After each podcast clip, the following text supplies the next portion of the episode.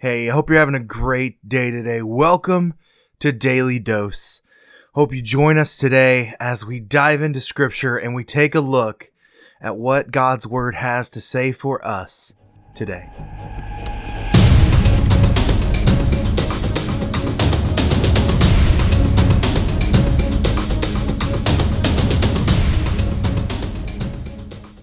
Hey everybody, it is February 1st. Congratulations on officially making it through your first full month of Daily Dose. I hope you've been with us from the beginning. If not, that's cool. You can join us. You can keep on going, building those streaks up. I am so proud of you. I hope that you are enjoying this. We are a month in. Congratulations.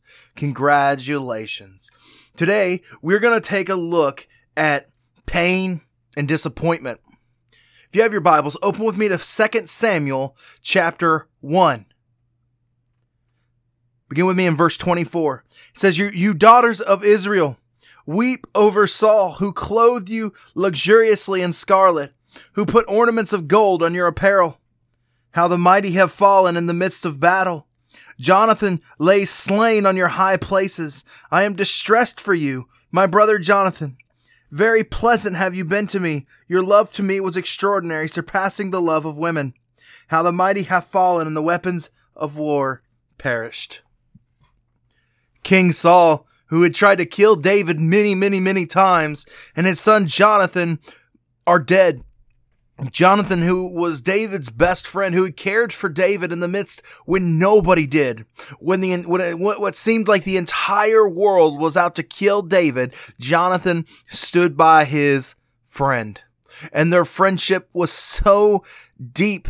Some of us have those friends in our lives, right?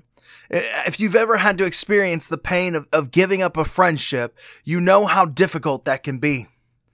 I've had to give up a few friendships in my life because they were toxic. They were not good. They were not beneficial for me to be in. But I continually tried and tried and tried to make them work.